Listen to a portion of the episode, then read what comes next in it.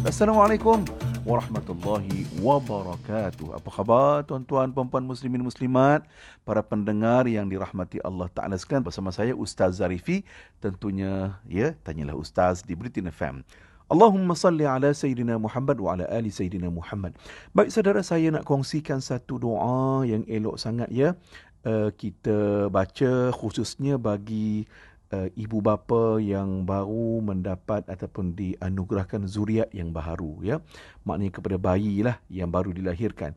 Baik tuan-tuan daripada Ibnu Abbas radhiyallahu anhuma dia telah berkata Rasulullah sallallahu alaihi wasallam telah uh, membaca doa ataupun telah menjampikan kepada Hasan dan Husin uh, cucunda Nabi dengan berkata sesungguhnya bapa kamu iaitulah Nabi Ibrahim alaihi salatu wassalam telah mendoa ataupun menjampi dengan doa perkataan ini uh, uh, apa kepada Ismail dan Ishaq. Um, apa doanya tuan-tuan? Bismillahirrahmanirrahim. A'udzu bikalimatillahi tammat min kulli syaitanin wa hammah wa min kulli ainin lammah. Ha, ya.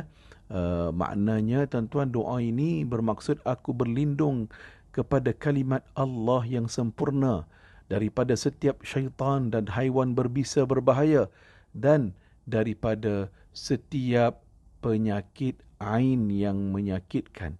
Ha, ya, jadi hadis ini riwayat Imam Al-Bukhari elok sangat ya tuan-tuan kita baca ya uh, supaya Allah pelihara, Allah selamatkan bayi yang baru dilahirkan kan? Anak-anak kecil kita daripada uh, gangguan syaitan ya penyakit ain dan sebagainya. Baik tuan-tuan, ha, Islam ajar, Rasulullah ajarkan kepada kita tuan-tuan, apabila kita bertemu dengan sahabat-sahabat kita yang baru dikurniakan cahaya mata kan, ataupun anak, uh, antara doa, ucapan tahniah yang kita boleh sebut, Barakallahu laka fil mawhubilak, wahib, wa balagha ashuddahu, waruziqta birrahu. Semoga Allah memberkatimu dengan anak yang dikurniakan kepada kamu.